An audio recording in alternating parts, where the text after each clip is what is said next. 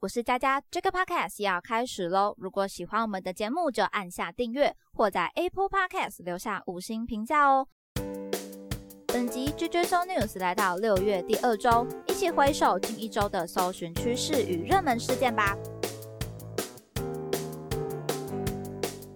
追追搜 news 系列每周都会在 Google 搜寻趋势上面做一些统整，也包含一些在社群平台可能看到啊，或者说我有知道的趣事，也会跟大家做分享。不过我发现好像从来没有来问过大家说，诶，你最近有关注到什么话题呢？也许大家也可以透过留言或者说私讯啊，回复现实动态的方式来告诉我，近一周有什么话题是你想要知道的，我就会帮大家来做一些资料统整啊，在下一集的时候就来跟大家聊一聊。这些话题一起来探索，说不定这样子就会更加的有趣喽。那么回归正题，本周的热搜关键字是什么呢？首先看到近期上映的话题电影《侏罗纪世界统霸天下》，它是这个侏罗纪系列电影的史诗最终章了，所以也造成大家哎觉得说哎这已经是最后一篇喽，一定要赶快去把握这个上映的时间，所以也造成蛮多的关注跟讨论的。一开始当然上映的票房也是非常漂亮的，不过对于这一系列，我不知道大家是不是有兴趣观看这种恐龙题材的电影呢？或或者说你本身有没有追侏罗纪电影呢？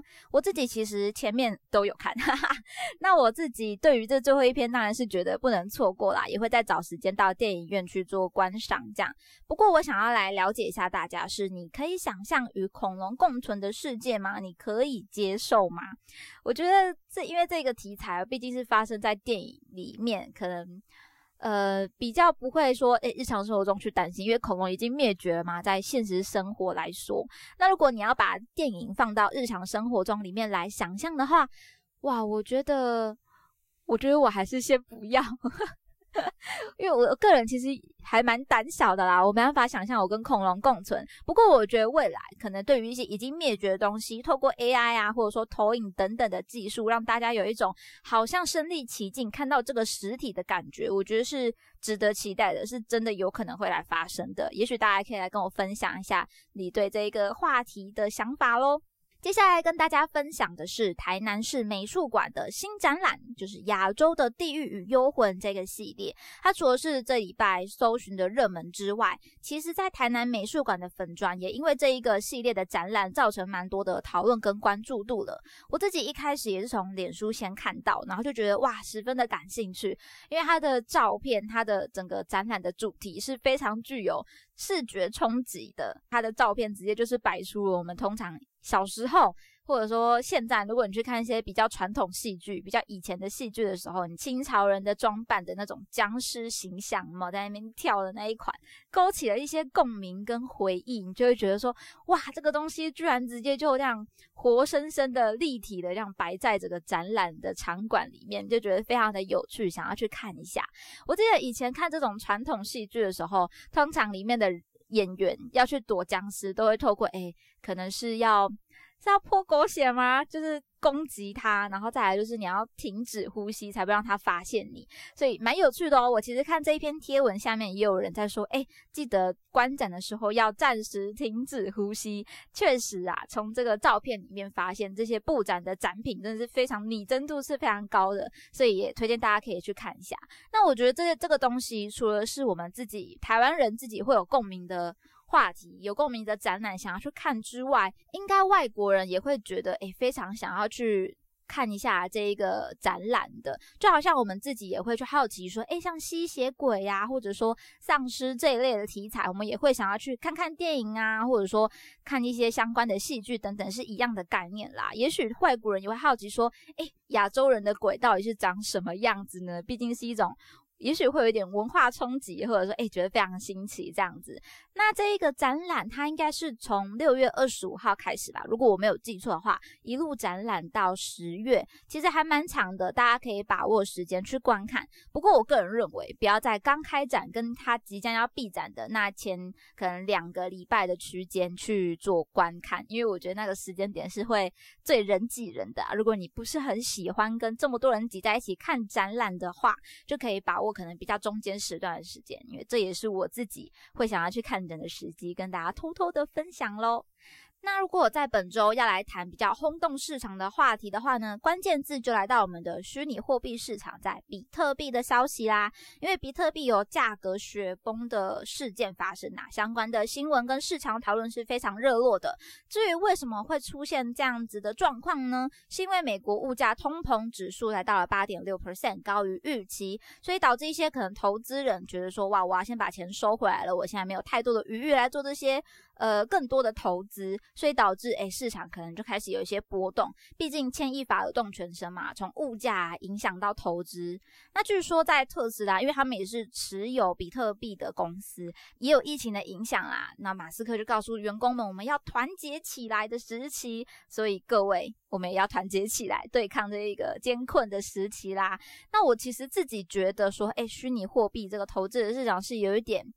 可怕的，一方面是它二十四小时交易，所以也许在你睡觉的时候发生什么大事，都是你一时之间无法掌控到的。再来就是它波动很大，所以如果真的想要加入这一块投资的话，确实就是好好的做好功课，而且你要能花更多的心力去实时的关注，我觉得是比股票市场还要更花心思的。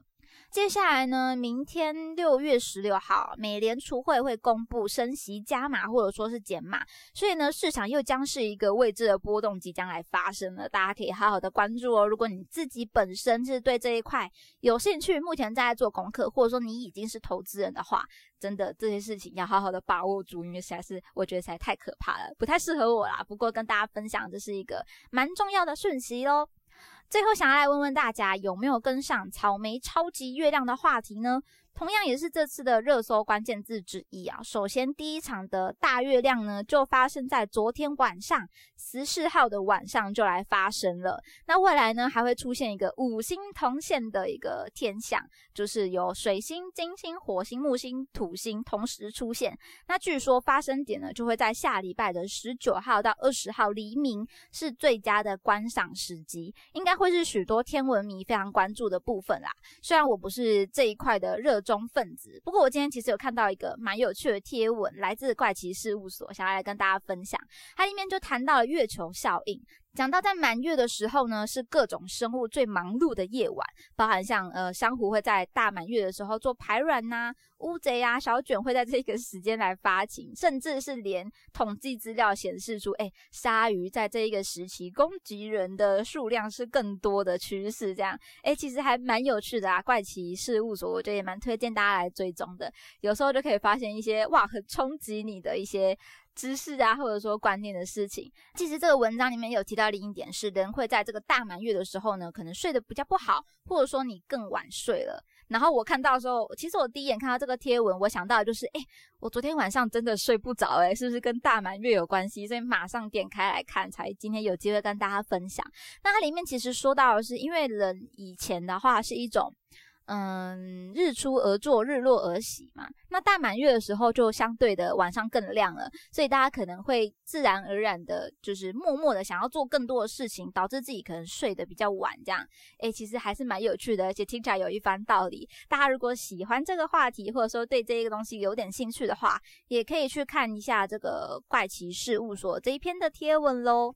有时候热门话题呀，搜寻关键字看下来真的是非常的，有时候是有趣的，那有时候可能就是诶发生了什么大事啊，或者是八卦，观察下来呢，总是有一些不同的发现啦。那接下来呢，就回到一开始跟大家提到的，如果你有希望跟我们分享的关键话题，有希望我们来做一些同整资讯的话，就欢迎透过留言啊、私讯等等的方式来告诉我们。之后呢，我会在每周节目的更新之后，也在 IG 发现实动态来收集，看看有没有人要来跟我们做投稿的动作，不同社群的朋友呢，都可以采用自己习惯的方式来跟我们提议啦。那就欢迎大家来跟我们做投稿，告诉我你想要了解什么热门话题吧。那么本周的 Jack Podcast 就分享到这边，欢迎大家到社群贴文下留言分享看法。追追松 News 系列与大家一起思考与迈进，期待您下次继续收听。我是佳佳，大家拜拜。